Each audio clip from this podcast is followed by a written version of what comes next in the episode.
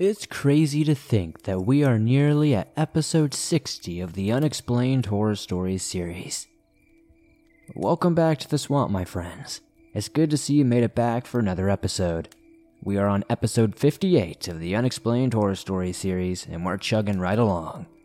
As always, if you have a story that you would like to share, whether it's an unexplained story with the paranormal or something else, be sure to submit it at swampdweller.net or the email you can find in the description down below. I'd love to share your story with everyone here in the swamp. It's stories like yours that truly help keep this show going. Now, let's get into these creepy and allegedly true unexplained horror stories. Hey swamp folk, before we get into these stories, I need to take just a second to thank today's sponsor. The world in 2021 can feel like an unstable and dangerous place, but we can't live in fear. Taser is giving people the confidence to protect themselves by creating life-saving self-defense technology. Tasers, a line of non-lethal self-protection devices, are small and lightweight enough to carry with you or in the glove compartment or a purse. Yes, they're powerful enough to incapacitate an attacker. Guns carry unnecessary risk for you and those around you. And even pepper spray can harm you as much as an attacker, and it's often ineffective. Taser products are safer and easy to use. They use an electrical charge to immobilize attackers for up to 30 seconds, allowing you time to escape and send emergency dispatch to your GPS location. Now, we hear a lot of scary stories on this channel with stalkers and creepy people. This is something that has saved more than 237,000 lives. Now, Taser devices are available without a permit in most US states. Get the Taser Pulse Plus or Taser Strike Light at taser.com with promo code SWAMPED. Save 15% now at taser.com, promo code SWAMPED, spelled T-A-S-E-R.com, promo code SWAMPED. Restrictions apply. See site for details.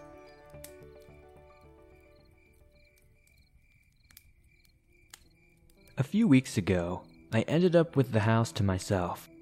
I rent out a room in Tennessee, and my roommate had gone to see her boyfriend for the weekend.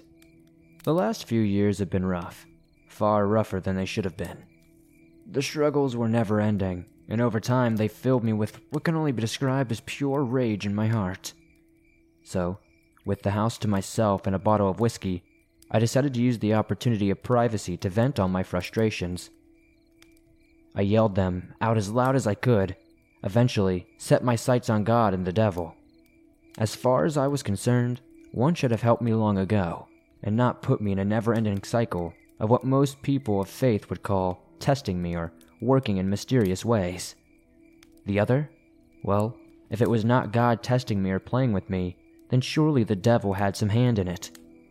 Either way, the anger was pouring out faster and faster, leading to me going through my last 11, I am 29 by the way, years on this earth.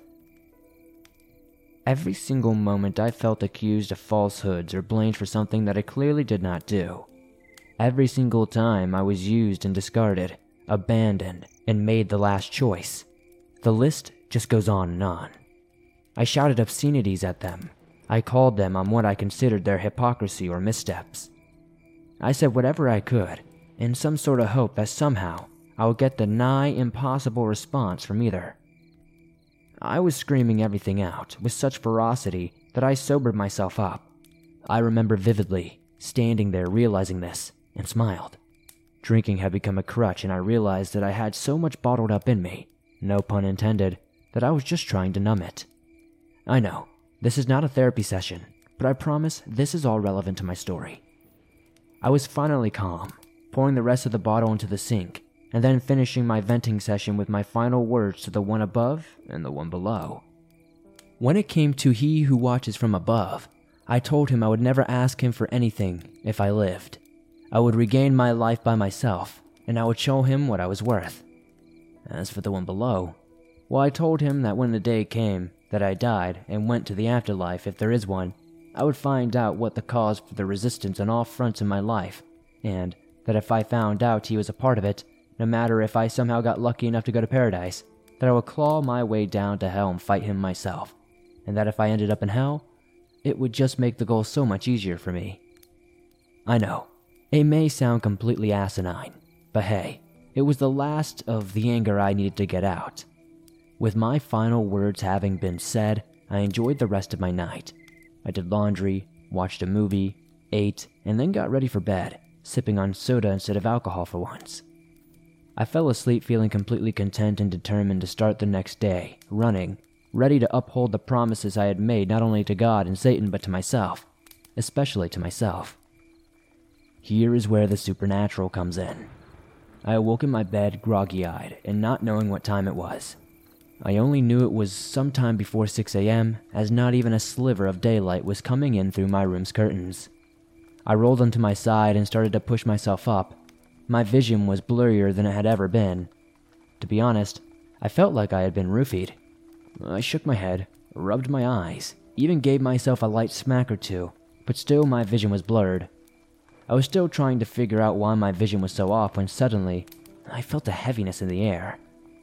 I felt an almost primal feeling that there was danger near me. Vision still blurry, I turned my head and swear that I saw a man standing at the foot of my bed. I could not see any features, only a silhouette, and pure darkness filling every inch of him. Fight or flight kicked in, and I tried to spring up, ready to confront whoever was in my room. But when it happened, as I tried to stand up, I felt the heaviest pressure I could imagine pushed down on me. I caught myself with my hands, ending up on my knees. I tried to straighten up, but the pressure simply intensified, pushing my forehead down into my mattress, making me look like I was kneeling before a ruler, ironically facing the direction where the shadow was. I will be honest, I was starting to feel true panic. I pushed myself back up to where I had been previously, but I still could not stand. I still could not get past the point of kneeling with my head down. I found I could sway side to side, so I began to do so, hoping it would help, and still not understanding why I was unable to stand. Still worried about the inescapable feeling that my eyes had not deceived me and that someone or something was standing at the foot of my bed, I swayed back and forth for what felt like many, many minutes, pushing as hard as I ever had with my arms to avoid my head slamming back into the mattress and trying desperately to get my legs to at least get me off my knees. At this point, the only comparison that I could make to this feeling was a gravity chamber from an anime I have enjoyed since childhood. I felt like the gravity had doubled, and my body had no means of outmuscling it. I was stuck there, swaying side to side, while using every ounce of energy I had to stay in the position I currently held. It was then that the pressure intensified, and I began to smell smoke. I have no candles in my room, no incense, and I don't smoke at all. Nothing could be attributed to the smell. I used all the strength I could to get myself to look up and saw what I believed I had. A figure standing at the end of my bed, smoke emanating from its outline. True fear set in at this moment. I knew this was not sleep paralysis. I had experienced that once as a child and knew that sleep paralysis did not last past the point of being able to move most of your body. I was being forced downward against my will. Not because I was paralyzed, but because something did not want me to stand up. Something wanted me kneeling. With fear came fight or flight. I could not stand or straighten, but I could still barely sway. My vision was still rather blurry, but I had a good sense of where I was in my room and swayed to my right, towards the head of my bed where the pillows still laid, my knife resting underneath one of them. I slid my hand under the pillow and found it. All the while using my left arm to hold myself up against the unrelenting pressure that simply never stopped. The burning in my arm was worse than any lactic acid buildup I had ever experienced as someone who loves going to the gym. Still, this was it. This was the only option I felt I had, and I took my shot. I gripped the knife with a reverse grip to use it in a slashing motion, and I swung my body towards the foot of the bed, slashing out towards the figure. I screamed as I did this since the pressure was almost unbearable at this point. It had honestly felt like an hour of fighting against an unseen force pushing on me, with more weight than I have ever felt in my life. As soon as the blade seemed to make contact, the figure vanished, and I flew forward and hit my head on the small dresser by the foot of my bed. Ignoring the pain, I shot up, the weight having suddenly vanished. I turned on the light and saw no one around anywhere. The door to my room was still locked tight, from the inside. My windows were still latched shut. I flung open my closet to find no one hiding in it. I then shot into the rest of the house, even breaking one of my own personal rules by checking my roommate's room because there had to be someone in the house. But there was no one. Nothing. Everything was completely still and eerily normal. As soon as I finished searching the house, nausea struck me. I ran to the bathroom and vomited pure black. For 5 minutes, I threw up non-stop. Non-stop pure black vomit. I had no words then, and I have no words now. I cannot offer an actual explanation for any of this, but I do have two theories, and I would like to close out with them. My first theory is the one that would have much better titles for a supernatural story if it happened to be true. I threatened the devil himself, and then that very night, I awake to a pressure that I still get chills thinking about. A figure emanating smoke at the end of my bed, along with that pressure forcing me into a posture of what can only be described as servitude. Could it really be a coincidence that all of this happened mere hours after I threatened the devil? I'm not saying the devil himself was standing at the foot of my bed. This is not a TV show. I am not a Winchester or anything. I could never presume to be worth the devil's personal time. But maybe it was a demon. Maybe a foot soldier sent out to instill some fear. Teach me to know my place, maybe. Who knows? But that's theory number one. Number two is the one I believe in more, although it's just pretty much like the first theory. I cannot honestly say with 100% confidence that this is what happened. However, it is the only other thing I can think of. I believe in people's energy, both positive and negative. I think this energy can have a lot to do with how we live our lives. But the interactions we may have with the other side might also be affected by our energy. I spent an hour of that day screaming out every ounce of anger and hatred that was in me. All the resentment, contempt, sadness, and pain. I screamed it all out, like I was releasing the floodgates. And that very morning this figure appears, this pressure pushing down on me so heavily, just like a feeling of years of struggle weighing on your shoulders. Maybe that figure at the foot of the bed was the culmination of all the hatred. Maybe it was everything I had screamed out earlier, and it wanted back in. I do not really know, honestly. All I do know is that this was one of the scariest moments of my life that I just can't explain. This was far scarier than any fight I've ever been in, any car crash in a vehicle, any near-death experience. The feeling of that unseen weight, the smoke emanating from the shape, and that black substance that shot out of me when it was over. Is something I will never forget. Thank you for reading this and hopefully sharing it. I'm hoping maybe one of your followers may have experienced something similar. Maybe someday, I will find out what really happened.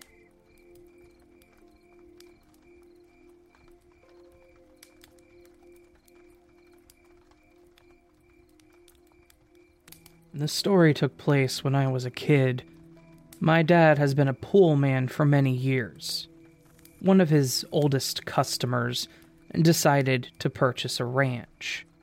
I don't exactly remember where. He asked my dad if he could come and fix their pool, which was disastrously maintained before he bought it. He gave my dad permission to bring us along and told us we were welcome to stay a few days to enjoy the ranch. We drove there, and I had been in charge of reading the MapQuest instructions because I never seemed to be able to sleep during car trips. We drove back home a few days later after my dad was finally able to save the pool. The drive home was very long. For long stretches, the view was mostly desert, farms, and the occasional small suburban town.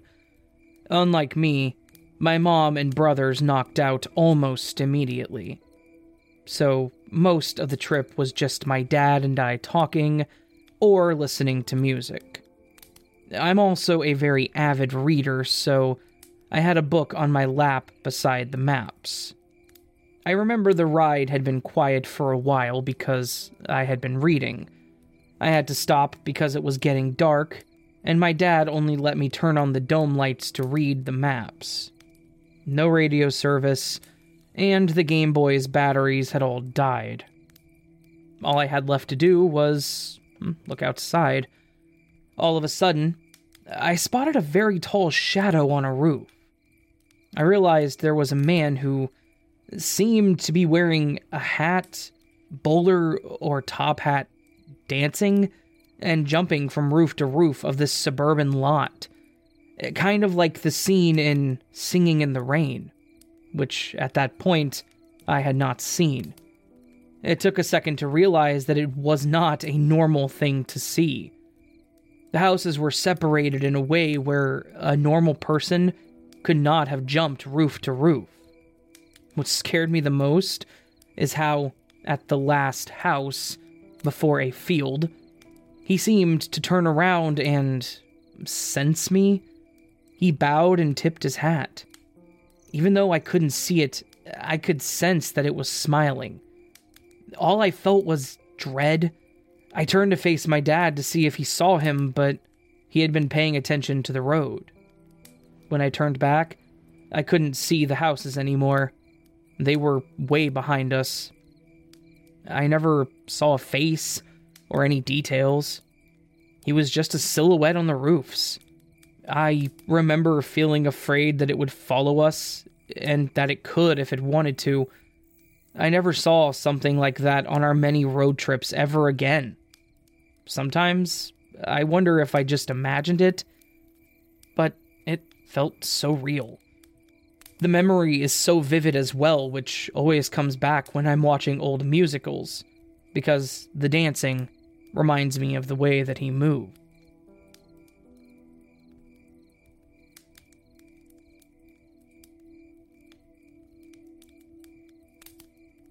Hello, Swamp Dweller. A while back, I discovered your channel, and I have been hooked ever since. It has been a great way of making the day go by. I hear these stories on the compilations, and it has changed my perspective on my own encounter. I was embarrassed at the time, but now I feel confident to get this off my chest. This happened just a few years back, not long after my phone blew up with messages telling me that an old friend of mine, Cleo, had died in a car crash. I will be honest about it. I had not hung with Cleo since right after high school, and thinking about it, I wondered if I was ever even really a friend. I did not know what to feel, and it put me in a bad place for a couple of days, sitting around my apartment with this metallic taste lingering in my mouth. Like when you are a kid and lose a tooth and you cannot do anything except taste the blood until it heals. That kind of mindset is not healthy. I pushed it aside and got back to my friend, Chris, who was putting together a little memorial for Cleo on the following Saturday. Just the old gang, he said. Sure, I replied. It would be great to see them again. It is funny. You can say something on Facebook and feel completely different in real life. I guess it does not take a genius to notice that, but it was how I was feeling. I spent the whole 6-hour drive going over my life in that town, or what had been. I had left so fast, the memories felt like gray mush in my skull, and the only thing left was this itchy feeling that I was right to do so. I kept wondering what they would think of me. We were not old, just approaching our 30s, but from the little I paid attention to on Facebook, they seemed to be on their way to better and brighter things. Chris, for example, was already running the old slaughterhouse on the edge of town, and he already had a wife and a daughter and a house too, all by 24. Passing the city limits, sunset, and tired, made things worse. A ton of bricks weighed down on my shoulders and neck, tightening my head and making me sweat hard, even though it was early December, and I was driving with the windows down. I felt like a candle that someone had thrown water on. Old times flooding back, I guess. I did not want to meet up with them right away. I had decided that way back before crossing the Missouri state line. So I checked in to the new Motel 6 on Connor Street, the way to the hills and into the forest. It looked bigger from there, yet I knew from growing up there were no strangers in that town. A tight-knit community where most of the people were friends and all the families knew one another. Nothing had changed. Nothing ever changed. I closed the curtains and went to bed. I woke up with a sudden jolt, my hand grabbing my other arm out of reflex. It felt like someone had stuck me with hot pokers. I squirmed on the bed for quite some time, praying for help that never came. I flicked the bedside lamp on to see what had happened. My stomach dropped, twisted. All I was seeing was skin, perfectly normal skin, no burns or scratches or bruises. And to make things even stranger, The TV was on volume at full blast out of nowhere. I never even turned it on. I turned off the TV and I turned out the lamp and breathed. The room felt strange, sideways, like someone had broken in and could not find what they were looking for, leaving everything upturned. But nothing had been upturned at all, except for the TV. It was oddly calm. Even the air felt thick and stagnant. I managed to squeeze in a couple of hours of sleep, somehow. When I woke up, it was the same. Only now, sitting at the foot of the bed, I felt heavier, a little sicker than I was just a few hours before. I got in the shower, made sure the water was steaming hot, soothing for maybe 30 seconds, then the anxiety kicked back in, and I nearly made up my mind to just get in the car and ditch that buggy town, go home where I could shut my windows and know for sure nobody was watching me. That is how I felt right then, like I was being watched, kind of like a movie. The whole time I was showering, I had made peace with the fact that some ugly brute with a butcher knife was on the other side of the curtain, licking his lips, waiting for me to let my guard down. Yet, no matter how many times I swung open the curtain, ready to strike, there was nothing. Not even a spider. I felt like I was going crazy. I felt like the best medicine for me was to go see some old friends. Maybe go and get drunk with them as we did junior year, and get this day over with. The funeral was nice and pleasant, not too overdone. A lot of people showed up. I knew some of the faces from growing up. Afterward, as we all shuffled out into the cold rain, I found Chris. We approached each other and nodded at each other and talked, catching up. He said most of the guys left a little early and went to Nate's, and to get everything set up for the grill, they were also going to get a bonfire going. I told them that I would follow him there. Then, oh crap, I must have left my wallet. I need to run back to the hotel and get it. I was lying right then, that uneasy feeling still bubbling up in my stomach. I needed some fresh air and drove all around town, seeing my parents' house and my old school, and where the old fire station used to be and where the new one is now. It was all so sad and tired looking, and me driving was just another way to avoid the inevitable. Somewhere on Fifth Street, I let out a deep sigh and swung back around towards the direction of Nate's place. The land was as beautiful as it was in high school. Now, Nate owned it, a graduation gift from his uncle. 8 acres of grass and cows and a whole bunch of trees surrounding it, giving off a vibe like a fortress. Sure enough, all the guys were there. I would be lying if I said I did not have a good time. The steak was good, and the beer flowed like we were 17. I loosened up quickly. Each one of us had told a story about Cleo, and that night was spent telling them around the bonfire. When Chris was done with this, the fire had now died down to just a couple of hot coals. He said he had something for us and went over to his truck. He came back with a big plastic tub and told us what was in there. It was everything Cleo had owned. Cleo's mom, Chris said, had brought it over the other day after she had died. She said she could not bear to look at it, that it was best just to give it to her friends. That made her death real to all of us. We were silent for a few moments. Then Chris spoke up, and we all agreed that Cleo's mom was right. Each of us picked through the box and found a couple of weird things that we wanted, I guess. I took an alarm clock and this cool weather radio. What was left were just a few small things that we felt weird about taking. How about we just toss it? Chris suggested, his eyes on what was left on the bonfire. So we did, and we watched it melt. I was sobering up by then. We all were. We said our goodbyes and went off. I got back to my room a little after 2 a.m, threw my things down, and fell asleep. I snapped awake to the sound of an alarm clock going off. My heart was racing. I was heaving. My arms burned once again. That clock.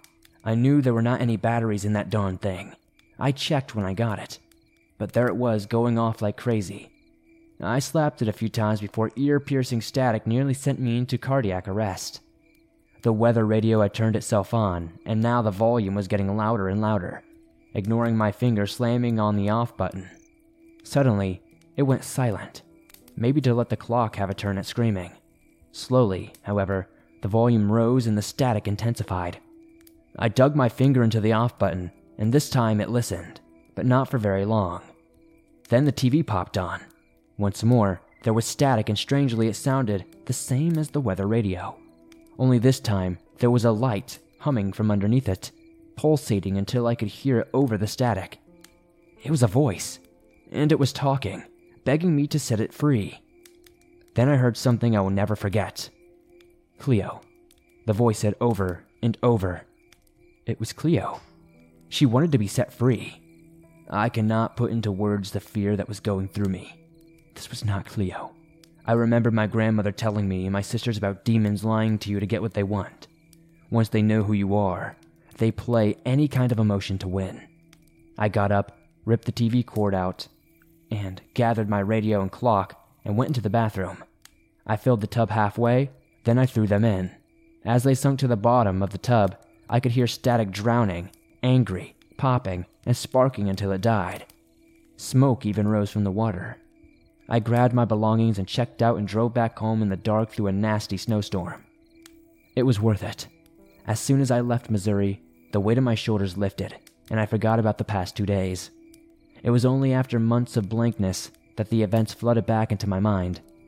I concluded that ghosts and demons or whatever evil is out there will always be lurking in the shadows, will always be waiting for a soul to be afraid. I made a deal with myself to never mess with that side of the world. It will always lead to hell and suffering. I try to do good stuff now. I go to church just about every week. I need something to protect me. Maybe there is a heaven, or maybe it's all in my head. But I would like to be prepared for whatever happens. Thank you, Swamp Dweller, for allowing me to share my story. I hope my experience gives comfort to those who encounter the paranormal worse than me, because anyone can survive evil if their heart is in the right place.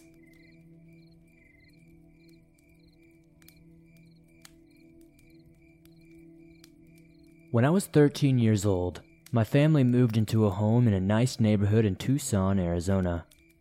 It was a relatively new build, somewhere around 2002, and was part of a very nice subdivision. I lived in the house from ages 13 to 19. There was a year in the college dorms in the middle. No one had died in that house that I could find, and overall, it didn't have any of those haunted house red flags. Also, for context, although I am currently not very religious, I grew up in an extremely Christian and religious family.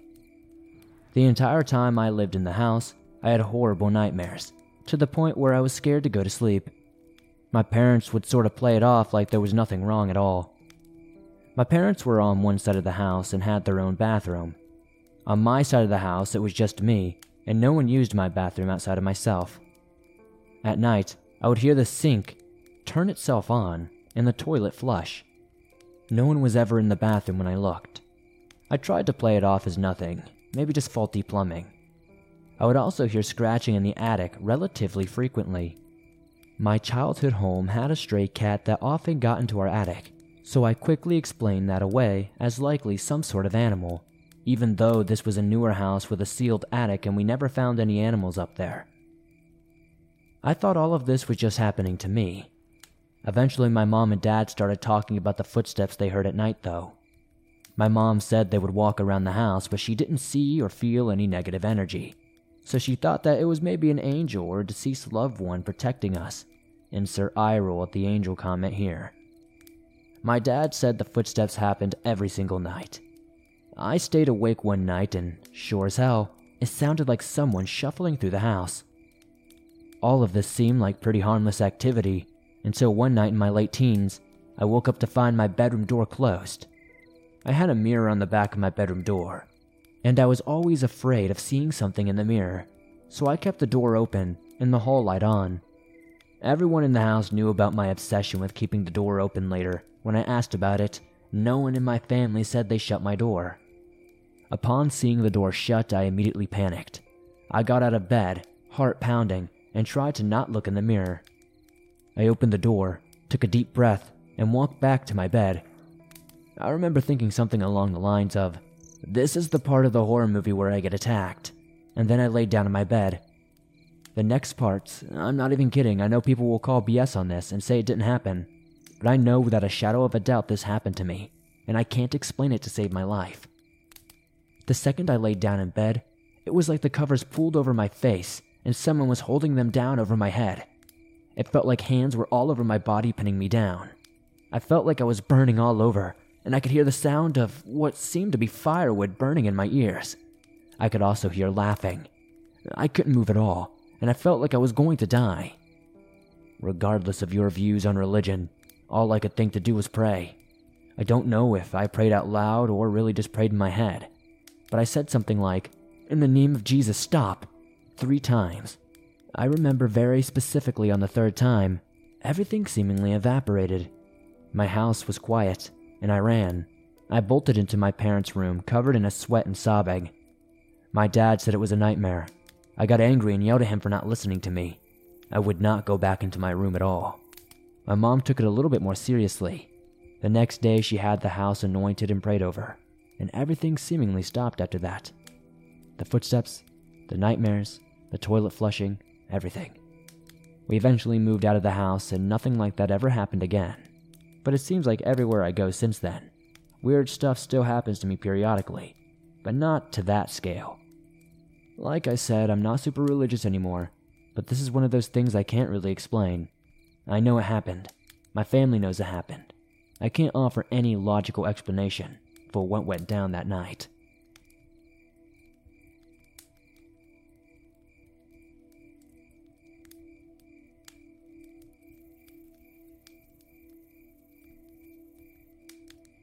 Hey, thanks for listening to these creepy and allegedly true unexplained horror stories sent in by viewers just like you. If you enjoyed these stories, please hit that like button, as it helps me out a ton. The more likes this video gets, the more YouTube promotes it in its algorithm, and that's very helpful to me. If you're listening to this on iTunes or another podcast platform, please be sure to give this a 5-star rating, as it truly helps me out a ton over there. If you guys enjoyed my friend As the Raven Dreams, who read story number 2 today, please be sure to check out their channel. You can find the link to do so in the description down below. They also read scary stories over on their channel. If you guys have a story that you would like to share in a future video, whether it's an unexplained story or something entirely different, be sure to submit it at swampdweller.net or the email you can find in the description down below. I'd love to share your story with everyone here in the swamp. It's stories like yours that truly help keep this show going on a daily basis. I would love to know in the comments down below what story tonight was your favorite. I'd honestly have to say story number 1 is my favorite tonight. That's just some crazy stuff, and I don't even know what I would do if I experienced that myself. If you guys are on the go and don't have YouTube Premium, but still want to listen to your favorite Swamp Dweller scary stories wherever you go, you can download them absolutely free from iTunes, Spotify, Stitcher Radio, and just about everywhere else you find your favorite podcast online. And it's absolutely free and always will be. If you would like to support the swamp outside of hitting that like button, giving us a 5-star rating on iTunes, and perhaps subscribing, maybe check out our merch store. We have t-shirts, hoodies, face mask, and more. I'd love to see you guys rocking some cool swamp threads. Be sure to check me out at Instagram, Twitter, Facebook, and other social medias, and I'll see you soon with another creepy video.